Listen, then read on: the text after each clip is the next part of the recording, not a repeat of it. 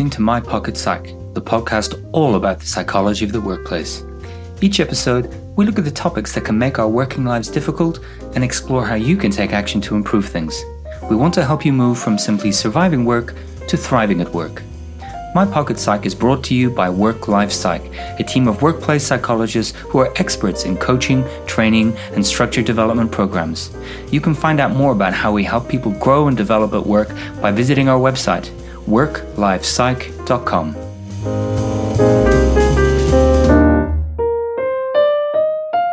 Hello and welcome to episode 54 of My Pocket Psych, the podcast all about the psychology of the workplace. I'm Dr. Richard MacKinnon and I'm joined by my co-host, as always, Pilar Orti. Pilar, how are you? I am very well, Richard. Hello, listeners.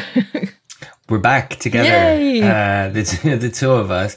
And we have a guest this time around. Uh, so Pilar and I are going to introduce a concept and then what will follow is an interview with um, another one of our guests uh, who's an expert in this space to give us a little bit more insight a little bit more detail on the topic.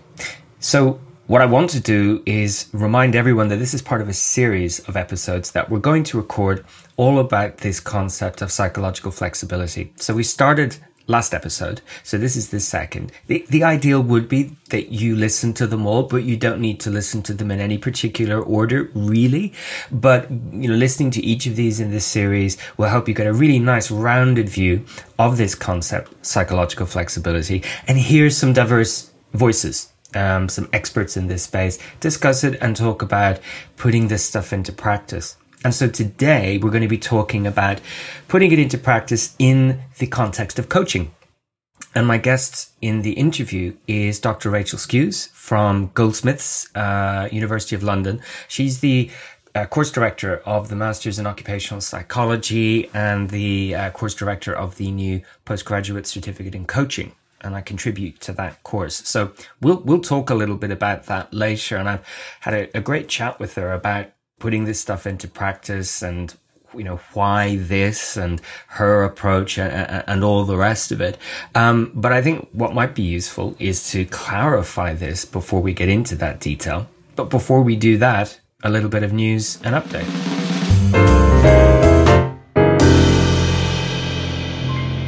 So if you've listened to the podcast before You'll have heard me mention our workshop called Sleep 101. Do you remember that, Pilar? Yes, I remember you mentioning it, but you might have to give us more details of what it entailed.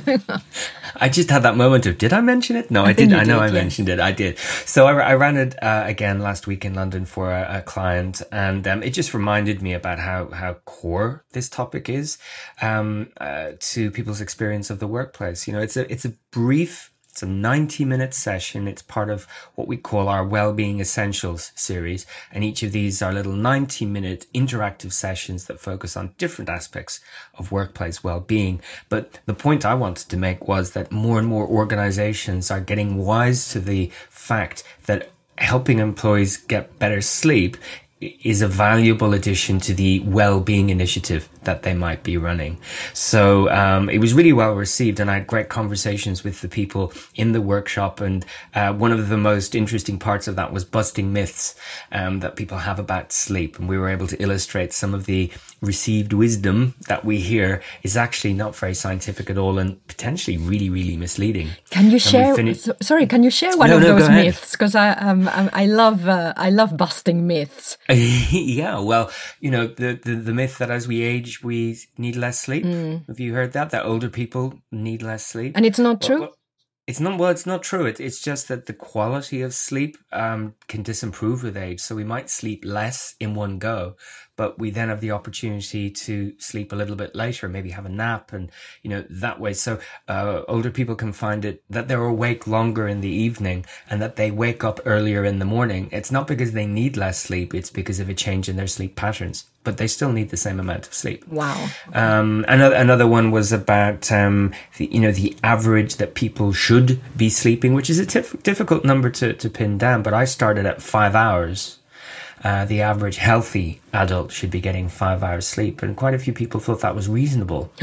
really? I thought if I got five hours sleep, I'd be a mess. Mm. I know I would be, and so you know we're talking about quite a bit more than that on average. Um, you know, between six and eight hours is is a recommendation in that space. And of course, people differ. But if you're going without good quality sleep for a period of time, it is going to impact your performance in the workplace. And that's what I'm trying to get organizations to get wise to that actually it is relevant to you, um, how well your employees sleep at night. It is, a, you know, a personal topic, but also it can impact their performance at work, can impact their relationships. Think about how crabby you can be when you haven't had enough sleep. And one of the symptoms of um, sleep disruption is that we can be more prone to risk taking. And so that could pan out to be quite uh, unhelpful in the workplace as well. So what I'm going to do is put a link to the Wellbeing Essentials courses in the show notes. And you'll see we've got a selection of them there. Each of them is 90 minutes, but the sister organization of where I ran this uh, just the other week has already booked it for their people for January. So it looks like we're onto something there in that organization. Excellent. I'm looking forward to that. It's a really interesting topic. Good. And if you can't get to one of those workshops or if your organization does not book one of the workshops, then maybe check out episode 18, which is all about the importance of sleep that we covered uh, some time ago now. Yeah, it, quite a while ago. quite a while.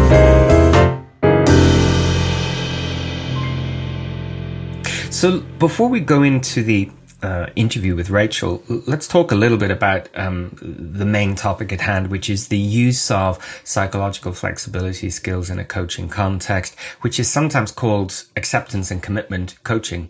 And that's because terminology can trip us up here. So it's useful to be clear on what we mean by these different terms. And I don't want to get super technical at all, but if you can imagine there's a big umbrella term that sits above all of this, that's contextual behavioral science. And that's all of the sciences that are about how we behave looking at it through a contextual lens. How are we in different contexts? And that, that's quite a broad umbrella. And within that, one example of that is acceptance and commitment therapy. So that's the use of the skills that we're talking about in psychotherapeutic contexts. And then we've got acceptance and commitment coaching, which is the use of the same processes, but in a coaching context, maybe in the workplace. And when I talk about psychological flexibility, one way of looking at this is the outcome. It's what you get by practicing these processes, by putting these skills into practice. The outcome is that you're able to be more psychologically flexible, moving away from a position of psychological inflexibility to flexibility. So sometimes practitioners use these terms interchangeably. Sometimes if you look this up online, you'll see a lot of reference to ACT, A-C-T. That's acceptance and commitment therapy. But the processes um, that, that sit within that are identical. We just translate them to make them more accessible and acceptable to people in workplace contexts. Does that make sense so far? Yes. So there's yes, there, it, it, does make sense. I don't have any questions at this point. so uh, you know the, the, the different people I work with might use different terminology mm. um, depending on who they're working with. But I thought let's get that bit clear first. The other thing, and Rachel will elaborate on this because she contributed to it, the evidence base supporting these interventions, such as coaching, is really, really powerful. Um, and, and especially when it comes to coaching, because a lot of the coaching that's out there is evidence free. It's theory free. It's sort of received wisdom. It's this is how we've been doing it through the years rather than this is what the evidence demonstrates actually works. So here we've got not just um, a method for coaching that works. We can see the results, but we also know how it works, which is great. And that, you know, that's the, the ideal in science is not just that you get the result, but you understand why. So then that really kind of makes it stand out a little bit from lots of uh, learning and development interventions is in that it has a really strong evidence base for it and it also works in a broad range of contexts for a whole range of different topics that could come up um, in a in a coaching conversation. So I don't know if you covered um, this with Rachel, but what kind of uh, studies have been carried out? Because I always think, okay, that we have the evidence that this works. How is this measured? Is it do people go into organizations and have like one group with this kind of of coaching, yeah. another group not? What are the kind of studies that absolutely? And and Rachel's PhD was all about this actually, and she elaborates on it a little bit. Okay. But it, it is a challenge, absolutely. Um, uh, evaluating interventions like this can be a challenge because for a lot of practitioners may not want their work examined in that way. Um, I think one of the main challenges though is that the workplace changes so rapidly. You lose people, you know, they move, they, they leave the organization. It's hard to keep things nice and neat. But the, the studies that Rachel undertook for her PhD, I think well, obviously they're at that standard, but they are really smart in how they were organized and how she managed to retain people and demonstrate the impact of this acceptance and commitment coaching methodology.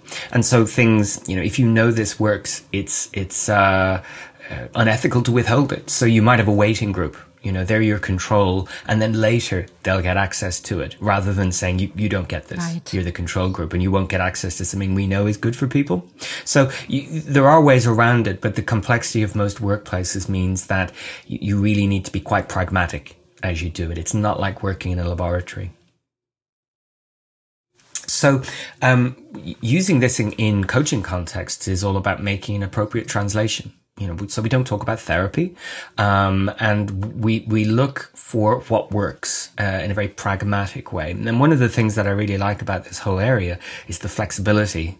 Ironically, that comes with psychological flexibility. It's not dogmatic at all. There's some principles, and they can be interpreted and applied in different ways.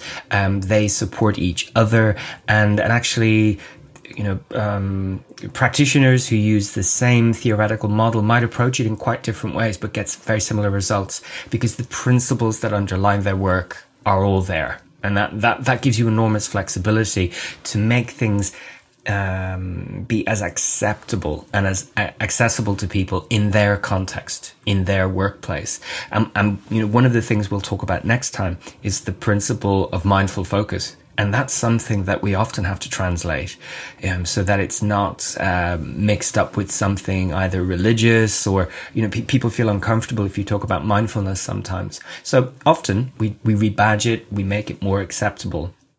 And it, it, takes quite a different approach to a lot of coaching interventions. Um, so maybe traditional cognitive behavioral coaching is about identifying bad thoughts and changing those thoughts.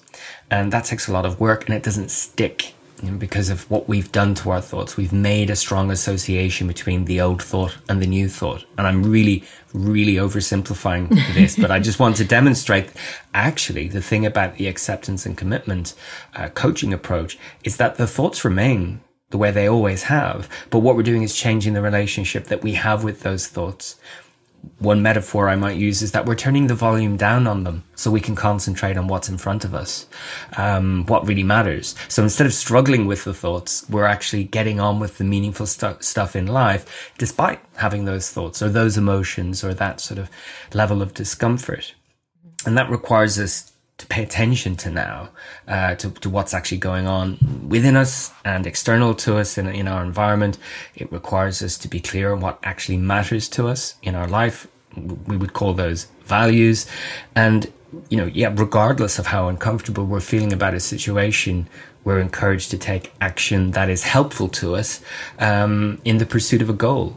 And that enables us to keep going, to persist. So rather than waiting to not have discomfort inside. The emphasis is on selecting what you're going to do and get going with that despite the discomfort that is along for the ride. And that's quite different to most approaches that might emphasize let's get you comfortable or confident and then you can take your steps in the right direction. Mm, I think that's one of the things that's resonated most when we've looked at this before and in your webinars, I think it was last year already, the the, the fact that the thoughts are there and and they are thoughts uh, not just that they, it just means we always have thoughts, and sometimes they're going to be some that uh, maybe we'd rather not have. But hey, we're having them, so let's. I, I, like that. I like the not stopping stuff because I think that can create uh, extra friction.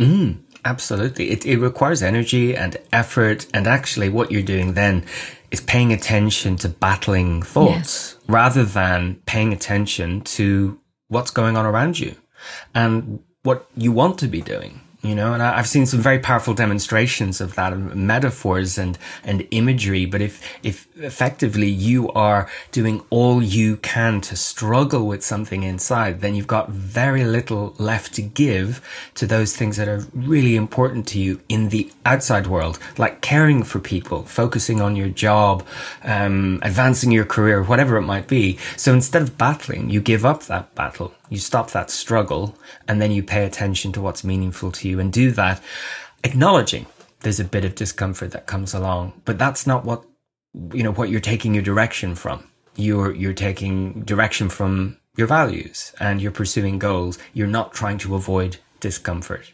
And um, because of that you know, we get great results using this kind of approach. In the therapeutic world, you get great results with, um, you know, quite tricky challenges like anxiety and depression and so on.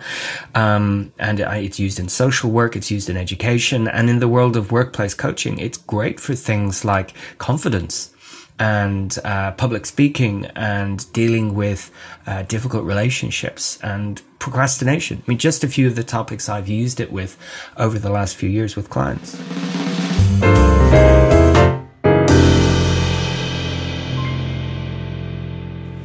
So let's move on to, to Rachel because we are going to come back to the topic um, of psychological flexibility several times. But what I'm keen to do is that we emphasize not just the concept, but what does that mean in practice? And I, I really wanted to talk to Rachel for some time about um, the application of this stuff in the real world. And as someone who has, as far as I'm aware, the only PhD in this specific application of it, I thought she would be perfect to do it. And of course, she's been on uh, the podcast before. She's someone I know uh, pretty well, and she's really good at translating this to make it really accessible.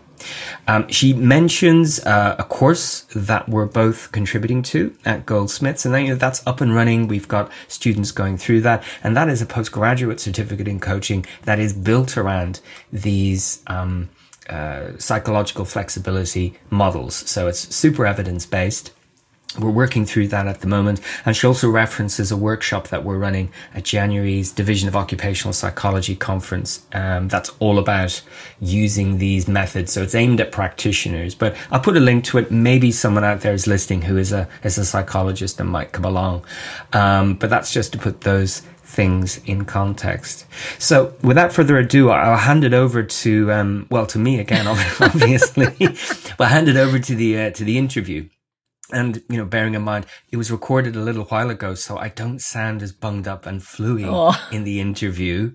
Um, but there we are. So i hope you enjoy it. Um, this has been episode 54 as ever. Thank you for listening. So i'm delighted to be joined by dr rachel skews from goldsmiths university of london. Again nice to have you back on the podcast rachel. How are you I'm very well, thank you. And thank you for uh, inviting me back. It's nice to have another one of the chats.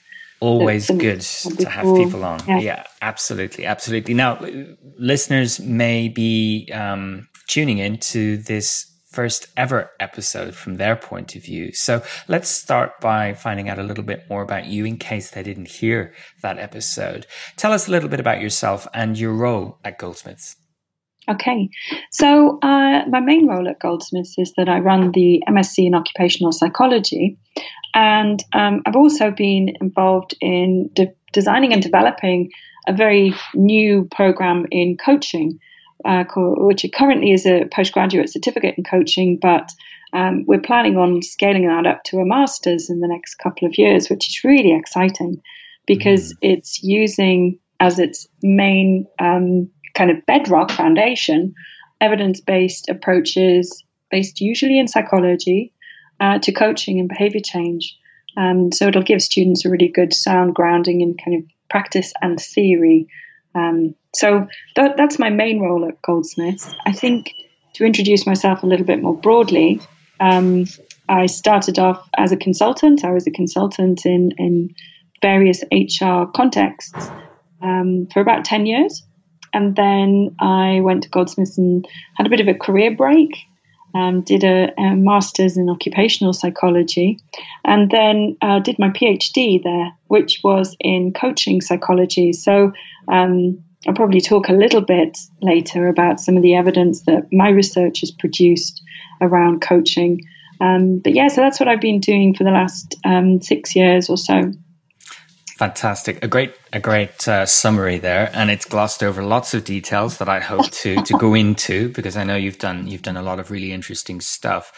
Um, we we sort of put this in the diary to talk a little bit about this concept of acceptance and commitment coaching or mm-hmm. coaching that has this contextual behavioral science at its mm-hmm. heart. Um, and that sets it apart from maybe other approaches to coaching. C- mm-hmm. can you give us the, the simplest possible definition of what acceptance and commitment coaching is? Yeah, sorry, I'm having just a little gentle laugh at myself. Uh, you know, it's such a challenge to try and take these things, which can be explained in so many different ways, and you know, talking about so many different links with various things, and actually distill it down to something very, very simple. Sorry, I think. I think the last few years, when when I've had the opportunity to speak to so many people about it, I kind of feel like I'm getting that. What I think the real crux of the matter is. So here goes. What I think we're doing with acceptance and commitment coaching is I think we're really helping people to understand that they might be at a point, uh, like a decision point or a choice point, in which they have the option of doing generally one of two things. So they are able to move towards something or they're able to move away from something. So quite often, uh, what I tend to find, in, uh, certainly for myself and for the people I work with, is that you might be you might be having issues which are related to making the wrong choice. So deciding that you're not going to do something that you should. For example, I have a bunch of um, research projects that need marking, but I have all these other things that I need to do. And I keep making the choice that I'm not going to mark those papers. Now, at some point, I have to get on and mark the papers. I'm essentially describing my afternoon to you. So I think the crux of acceptance and commitment coaching is that you are doing a whole wealth of other complex things, but that's distilling it down to giving people the ability to notice that there is a decision they are making or that needs to be made. And that can be on varying levels of consciousness. You know, with procrastination, uh, quite often we're making a decision, but we're not, you don't really feel like you're making a decision. You're just kind of not doing something.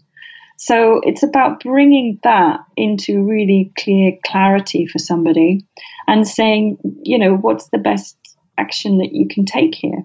Is it that there are things that are genuinely more important and I'll do the marking later? Or is it that you're just avoiding and procrastinating, doing something, you know, a piece of work or a task that really does need doing? And, um, you know, it allows people to bring that much more into um, the, the realm of consciousness and to make a much more informed decision around how they move forward. And so it, it, it points to people paying attention to what they're yeah. doing and what they're not doing and, and being aware of the decisions that they're able to make when what runs against that, what runs contrary to that is this uh, concept of us operating in automatic pilot when we're yeah. not really focusing on now and we're just doing out of habit. Yeah, absolutely, absolutely. And I think there's another. So from a from a broader acceptance and commitment coaching perspective, you know, you've got these six kind of processes that support us making the best decisions and moving forward in the best way. You know, around what do you want to achieve and what's important to you and what's meaningful to you as a human being, um, as opposed to what do you feel you should do, which again can be they can be very different things. Mm-hmm. There's lots of things that we do out of this sense of duty, either to an employer or to a client or to a, um, a family member. But it's about consciously deciding whether or not that's the most effective way of moving forward. Um, you know, is it really the thing that you want to achieve, or you know, are you following a path that is really somebody else's path?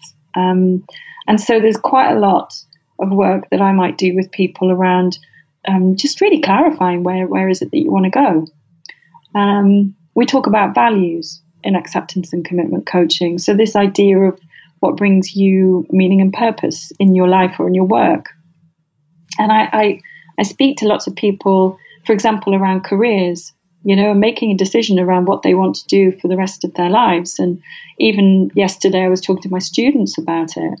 You know, what do you want to do with the, the rest of your life? You have a, an incredible opportunity, um, but it's going to depend on what you want. And sometimes people don't know.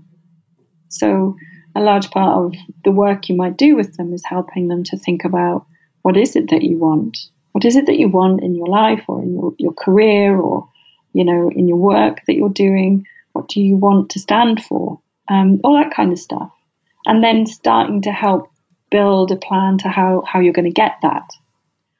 So some of the other processes we might be working with are relating to what you just said around that awareness. So we tend to use, we will use some mindfulness techniques, we, either formal mindfulness practices or just practicing noticing the internal kind of things that are going on, the external things that are going on, just trying to really practice paying attention to things that we might not normally be paying attention to or we may not have been paying to attention to in the past. So the idea on that is if you're in the present moment, if you're really tuned into what's going on around you, and you're not on that autopilot, you're much more likely to notice um, the missteps that you might take uh, and notice opportunities that you might not have noticed before. So there's a lot of that kind of built in. And I think there's something very important about how we think about ourselves. So sometimes we might tell ourselves, you know, stories about who we are. Um, we might have a bit of a narrative around who we are. And some of them are really helpful and some of them are not so helpful, or they might be outdated. So there's something in there about um, refining those, questioning them, maybe loosening our grip on them a little bit. And I suppose that brings me to the last kind of piece that I wanted to talk about in, a, in an introduction to acceptance and commitment coaching, which is around this idea of um, letting go of, of things that might not be useful to us anymore but allowing them to be part of our journey. So it's almost as though, you know, you carry this, you carry your whole life experience with you. And there's quite a lot of compelling studies that are showing, you know, we don't have a an unlearn function in our human experience. You know, you, you have things that happen to you as part of your life, which you don't really have any control over. You know, they could be little things, they could be quite big things, I've just started um, swimming again after years of not swimming, and um, I'm absolutely loving it. But I'm noticing there's some weird behavior in the pool. You know, people can be a little aggressive, which surprised you know. So you have these things happen to you whether you like it or not. And some people will have very, you know, they could have some really traumatic stuff happen to them, and it gives them experiences, it might be thoughts, it might be feelings, it could be anything that's kind of going on for them internally or externally. Uh, it could be anxiety, it could be kind of, you know, in more extreme cases, it could be depression, it could even be, um, you know, things that are going into the, the realm of mental ill health. But we don't really have a lot of choice around what we carry with us. So part of acceptance and commitment coaching might be noticing some of that and maybe changing the way that we, we, we relate to it.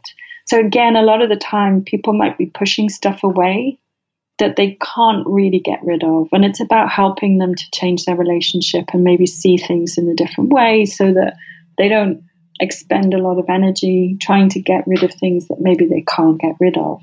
So that's, I think that's probably where I would start where you'd start. Fantastic. I mean, long long time listeners to the podcast are possibly saying on the back of that explanation, hold on a minute, that sounds like psychological flexibility. Richard's been talking about this for, for tons of episodes. Would it be fair to say that acceptance and commitment coaching is the coaching support mechanism so that people can develop this concept of psychological flexibility? Absolutely. And I really like that way of positioning it for sure. Yeah, yeah, absolutely. So they're not two different things. One's the outcome, one's the method. And maybe, you know, the coaching supports people moving towards and, and developing uh, these skills we collectively call psychological flexibility. Now, yeah. you've gone into the the research and the uh, examine the evidence base and and obviously contributed to that evidence base significantly with your own work. How strong is the evidence base for this approach to coaching compared to other forms of coaching, for example?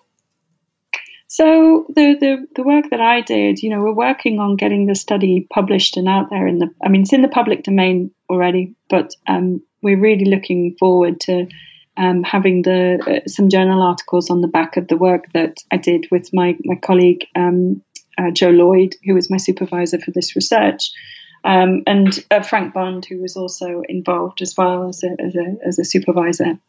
So one of the things that we did was we were quite we took a very critical perspective to um, the kind of intervention studies that were already out there.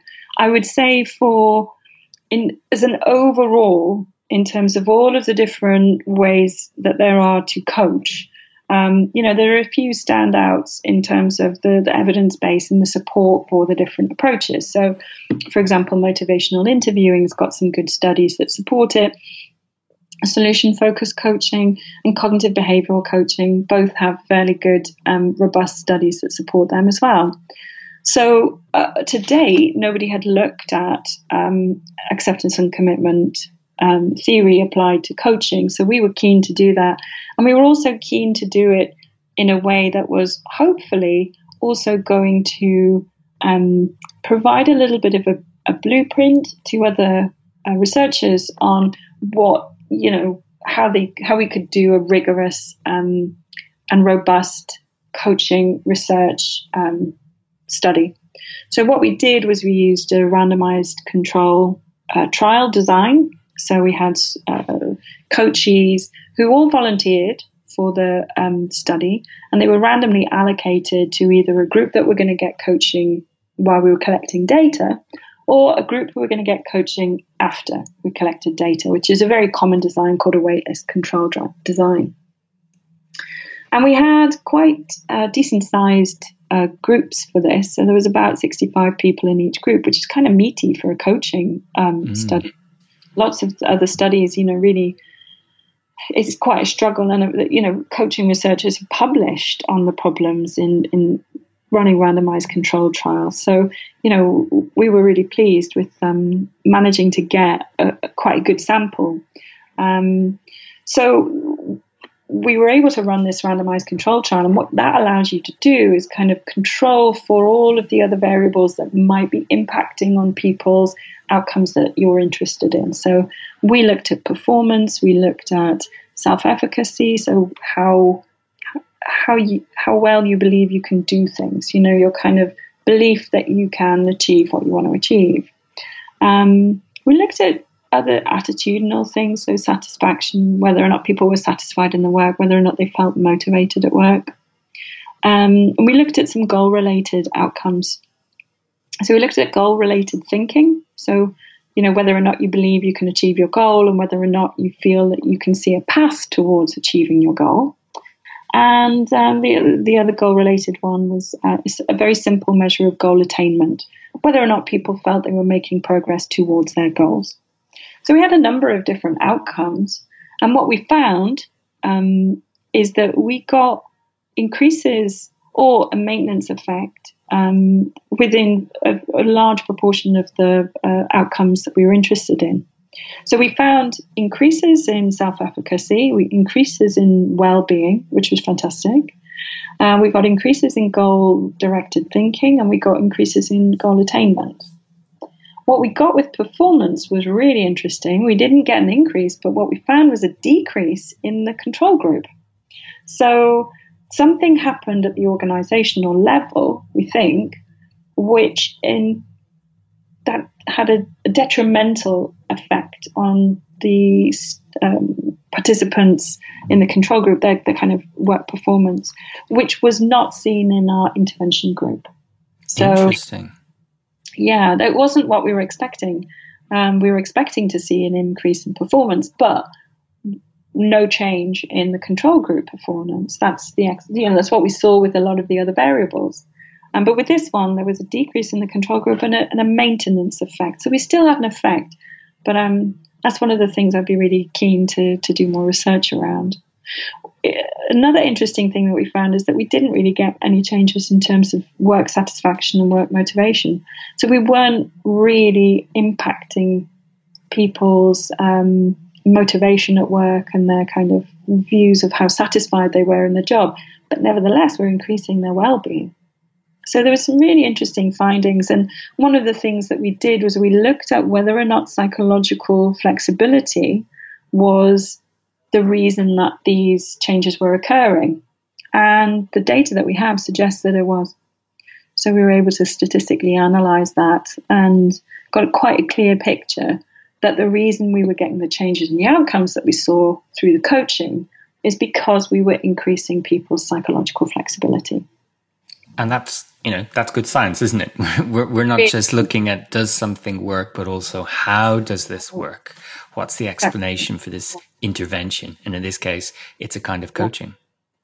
And it's a really common analysis to do in other fields, but in coaching, there's very, very, if any, other studies that have done this, and certainly none that I'm aware of that have done it as rigorously as we did it. You know, hmm. within a, a randomized control trial, there are people that have done it with, you know, just asking survey uh, data at one one time point, um, but you can't really make the same causal argument, which is what we were really interested in. Absolutely, and of course there is the um, evidence base that extends much further back in time mm. emerging from acceptance and commitment therapy where, where these concepts these processes were used in therapeutic settings so in a sense the acceptance and commitment coaching is building on that but looking at the application of this uh, in the workplace if you like for, for coaching not therapy yeah. And it's been really, you know, these principles have been applied in training, in leadership development, in coaching.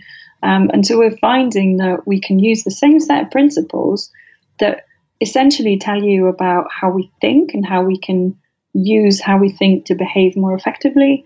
And they're very flexible, you know, so it, it's a wonderful set of principles to have at your fingertips because you can use them in so many different contexts. I think that's the standout for me. Why I like in, in, in particular using this approach in coaching is that you can be quite creative you can be super flexible um, and they're principles not rules um, yeah. so that you can make it really fit for the person that you're sitting with at, um, at a moment in time mm-hmm. yeah i agree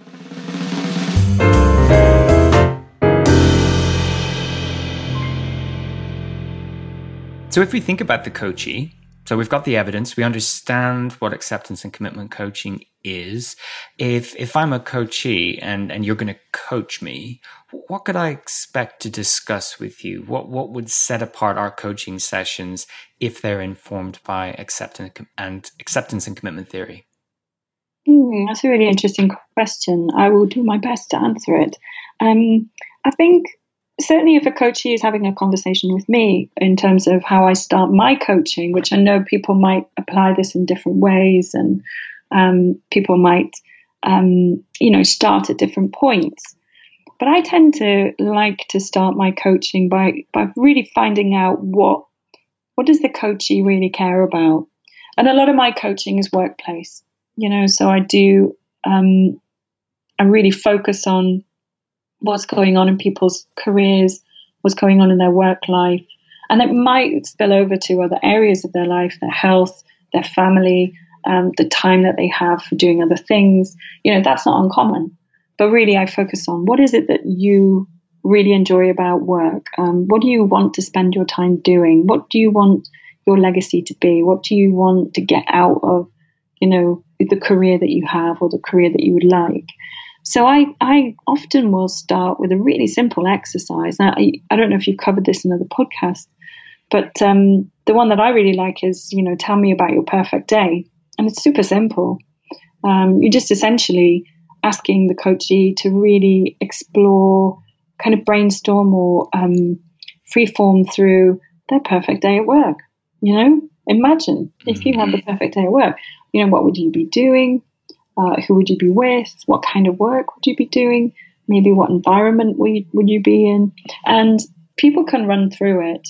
Um, lots of people go through it sequentially, so they'll start in the morning and you know travel through to their, uh, you know, to when they get home in the evening. Um, some people will just be kind of throwing bits and pieces into it. So I kind of, what I like to do is I just like to give people a space to really explore that because um, I think it's really useful as well to have the opportunity to really explore that because a lot of people won't have or they won't have done it in that way before. And then what I do, I keep drop a little challenge to them and I say, I want you to identify maybe two or three, four at the most, um, things that really make that the perfect day. What are the non negotiables for you? What are the things that really make that the perfect day for you? And they they label them. Um, and it, it might be something like making a difference. Uh, I did some work with the civil service, and there were lots and lots of people who talked about, you know, giving value to value for money to to the public. You know, mm. so different kinds of I term them values. Slightly different to how you might think about values in a non-acceptance and commitment context but they're, essentially what really drive people, what kind of give them meaning and purpose. And I think it kind of connects with in the, people's intrinsic motivation. What gets you out of bed in the morning? Um, so for me, I have really strong values around making a difference, um, having an impact on people, helping them. It's not unusual for somebody who you know works in coaching. It, it's really common when I do my coaching training that there's a similar there's a similar set of values in the room. Um, so I like to start there, and I think you get people in a really good frame of mind if you start talking about what matters to them. I think it helps them buy into the coaching process. So even if it's coaching within an organizational context, yeah, I still want to know what makes them tick. I want to know what gets them out of bed in the morning because that's going to help me and them to notice where there are clashes, um, where there are connections, where there's opportunities for them to connect with those things more than they have already. Um, actually, just connecting with them, even through doing that exercise, can can be a really sort of almost transformational experience, which is wonderful to see. And you're getting a quick win. It's it's fantastic. So I tend to start there, and then from there we build. We build everything, you know. So even the goals that people might have, how do they relate to the things that really matter to you? You know, they're moving you in the right direction.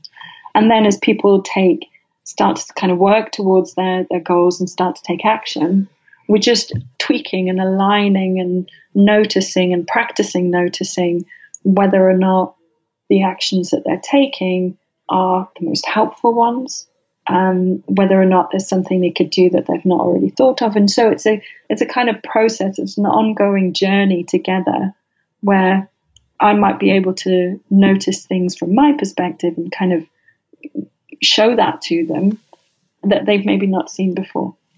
That, that's one of the aspects that I, I really like. It's that working together mm-hmm. um, rather than the coach is the all knowledgeable, all powerful person. It, it's working yeah. as a team. And I, I, would echo your, your sentiments there. I, I, like to start finding out what's really important and meaningful to a coachee, even if they want to, actually, especially if they want to jump into action. These are the changes I want to mm. make to explore why, what's driving that, and um, whose idea was that in the first place. Yeah, yeah. I think that's it's hugely important. And I um I tend to refer back to that. I, I, I don't make huge amounts of notes um, as a coach, but I, that I will note that down. Um, I think it's worth saying that I, I feel it's really important that the coachee names the values, you know, so that they give it a name um, because then they own it. So what I tend, I might, you know, they might be coming up with something. They might be um, talking around various different things and I might try and clarify with them. But ultimately, I want them to label it because then it means more to them. Does mm. that make hmm. sense? It, no, it absolutely does. And you know, as as we've previously discussed uh, offline, there's there's more than one way to bring clarity to someone's values. Um, but you know, a discussion and an examination and an iteration of that um, where language is so important is is a sort of common theme there, isn't it? Because words yeah. are so powerful when it comes Absolutely. to these things. And yeah. I think from my experience using these approaches, people aren't used to talking about values um, on a day-to-day basis. Uh, but uh, you know, in the workplace, they're they're often talking about their skills or their capability mm-hmm. or their potential. But what makes life meaningful for them? That's that's really quite a different category of thought. Yeah, I think it's. I've never had anyone who's who's felt it was an unhelpful conversation. It might have been an unexpected one, mm. but I think most people that I've you know worked with have found it really useful. They've found it really helpful because it clarifies for them. It, you know, like you're saying, sometimes values can be seen as something that's slightly different to what we're talking about here. Mm. Um, but this this is a little bit more um, about you as a human being. You know what what really matters to you. And I always think we spend so much of our time at work. How can you not have yourself in there? You know, how can you not be part of that equation? You know, mm. it's uh, most people who are working full time are working 35 to 40 hours a week. Um, most of our working, uh, sorry, waking time. So I think it's really important to do something that you care about because otherwise it can start to make you really ill. You can burn out. Um, so yeah, yeah, and and that clarity of what matters leads onto uh, another conversation, doesn't it? Often, which is, well, if that's really important, how how can you have more of that, or why are you not doing that? Whatever that is. And that could be quite challenging when someone realizes that these are the things I want to emphasize in my life, but I'm kind of doing the opposite right now because I haven't really thought about it or I've got into these habits. Mm-hmm. You know, a really common scenario is family focus but actually I'm working an 80 hour week. So I'm not living that value. I'm not spending time with the people I care about. In fact, I'm spending time with people I don't particularly care about. I'm, I'm going in the opposite direction of something that I think is very important to me. Yeah. And it can just be as simple as having a conversation where you gain that clarity and you see it in a different way. You make connections that you hadn't made before and, and then you can move forward in a different way they represent great tools in in that sense because um, I mean I had this discussion this morning with a, a perspective coachee talking about the power of values that it's not about you know transformational change in your life overnight. In fact an iterative slow approach to putting your values into practice can illustrate their impact through small changes, through through you know daily manifestations, rather than huge, um, you know, I- enormous shows or, mm. demonstrations of them. So it doesn't have to be uh, costly or time consuming. It could be symbolic. It could just take a few moments each day. Yeah, yeah, yeah, absolutely. I couldn't agree more.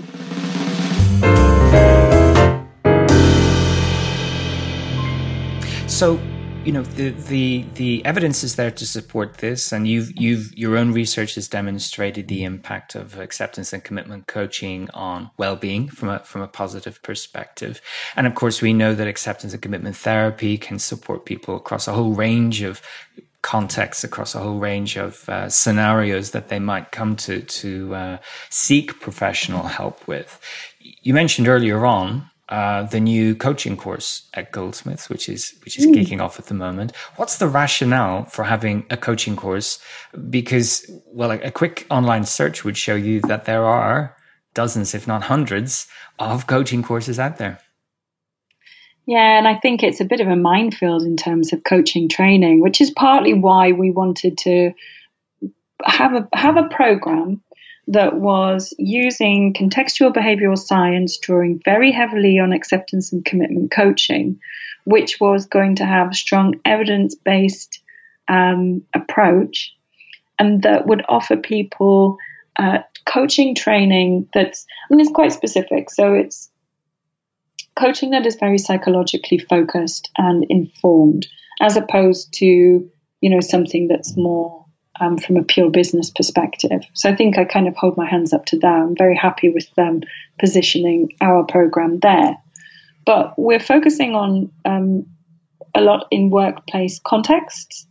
So a lot of the research and the, the, the kind of coaching training that we do is focusing on the workplace.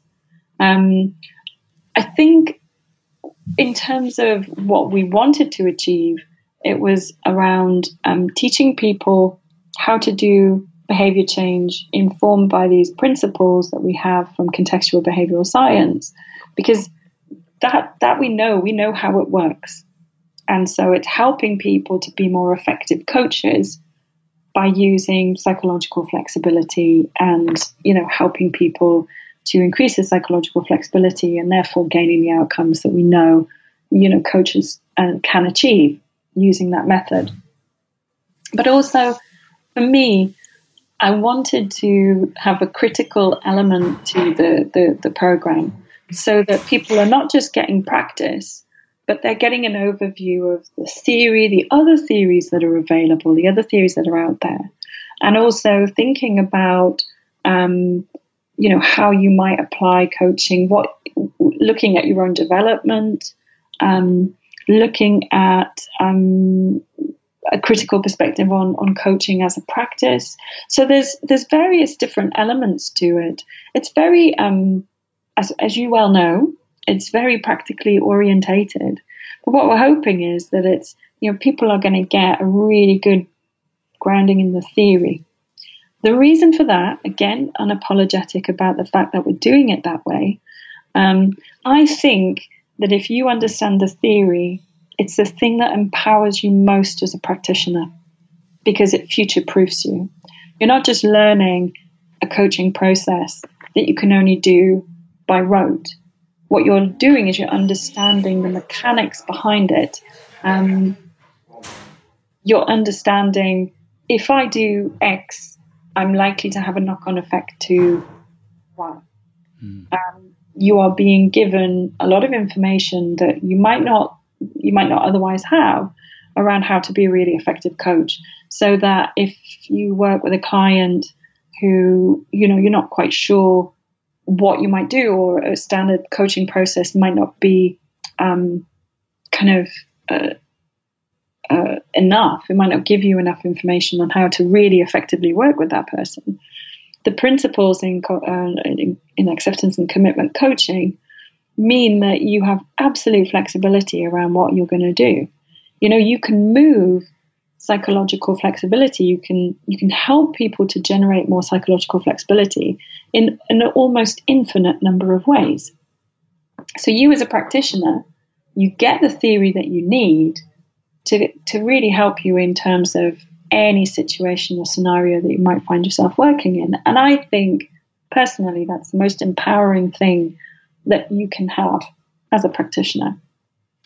And of course, we've got the practice element, and I'm a, I'm a bit involved in that side of things uh, on the course with the, the practical modules.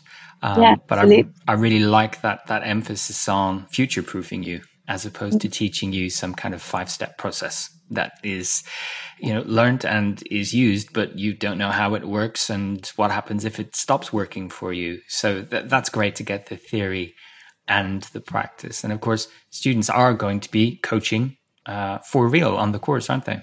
Yeah, they are. Um, supervised coaching practice, I think, is one of the most important elements of, of, of learning to do the work that we do. Um, so, yeah, that's a big part of the course. I'm really looking forward to that. Um, running some workshops there and running some some supervision sessions. I'm really looking forward to to meeting the students. Um, I'll, I'll, include links to all of the resources that we've been talking about so far in, in the show notes so people can find out more about you, your research, and also this course at uh, at Goldsmiths. And of course, I'll, I'll reference our earlier discussions on the podcast about psychological flexibility as as skills. Well, there was one more thing we were going to mention today, which is something else we're doing together, which is a workshop we're going to be running at next year's Division of Occupational Psychology annual conference, DOP 2020. Um, mm-hmm. we we've um, we've secured a slot at the conference on this very topic. Yeah, I'm really looking forward to this. Um, we we did something at the Association for Contextual Behavioral Science uh, global conference in the summer, and I think that gave us both the appetite to bring this to the Division of Occupational Psychology conference because we got such fantastic feedback when we ran it um, at ACBS. Uh, that I was really keen that we we kind of I mean it's a slightly longer version I think than what we did at ACBS. I think mm-hmm. we've got about three hours, which means we can do some really really cool stuff, and I'm I'm really excited about that. I think it's going to be really fun and I think we're going to have a great group of people to work with. So yeah, can't wait. I'm I'm looking forward to it. We, we should have some psychologists who coach, some psychologists who don't coach, um, but for, regardless of who wants to come along to the workshop, it's giving them some more tools for the toolkit and a different perspective in addition to the one that they might already hold theoretically yeah. about their own coaching practice. And um, I hope we can demonstrate the flexibility and um, have some fun while we're doing it as well. You know, DOP is normally a, a fun conference, but yeah. hopefully we'll we'll add to that. So it's on the Wednesday. I'll put a link to the um, timetable, the agenda for that conference online. So if you are listening and you're an occupational psychologist or someone else who attends DOP, do have a look out for that. Um, I think we can both guarantee it will be a good session. Yeah, and I love I love doing those kinds of sessions because you get people who are probably already coaching, and you can kind of give them the overview of what acceptance and commitment coaching looks like. And it's not that you know you throw away all the other tools you have; you bring them to the party you know so i think it's uh, from the work that i've done training other coaches they've found it really useful and really insightful to give them a sense of how they can make their own coaching practice more, more effective mm. so yeah, it's it's going to be great. So that's uh, next January, um, which isn't that far away actually, considering we're now in October. So, Rachel, I just want to say thank you again for taking the time today to, to walk us through uh, acceptance and commitment coaching. I will um, include links back to, to you and your work so that the listeners who are interested can find out a little bit more. Um, and it's, it's really appreciated that you were able to, to join us today. So, thank you very much. Well, it's my pleasure.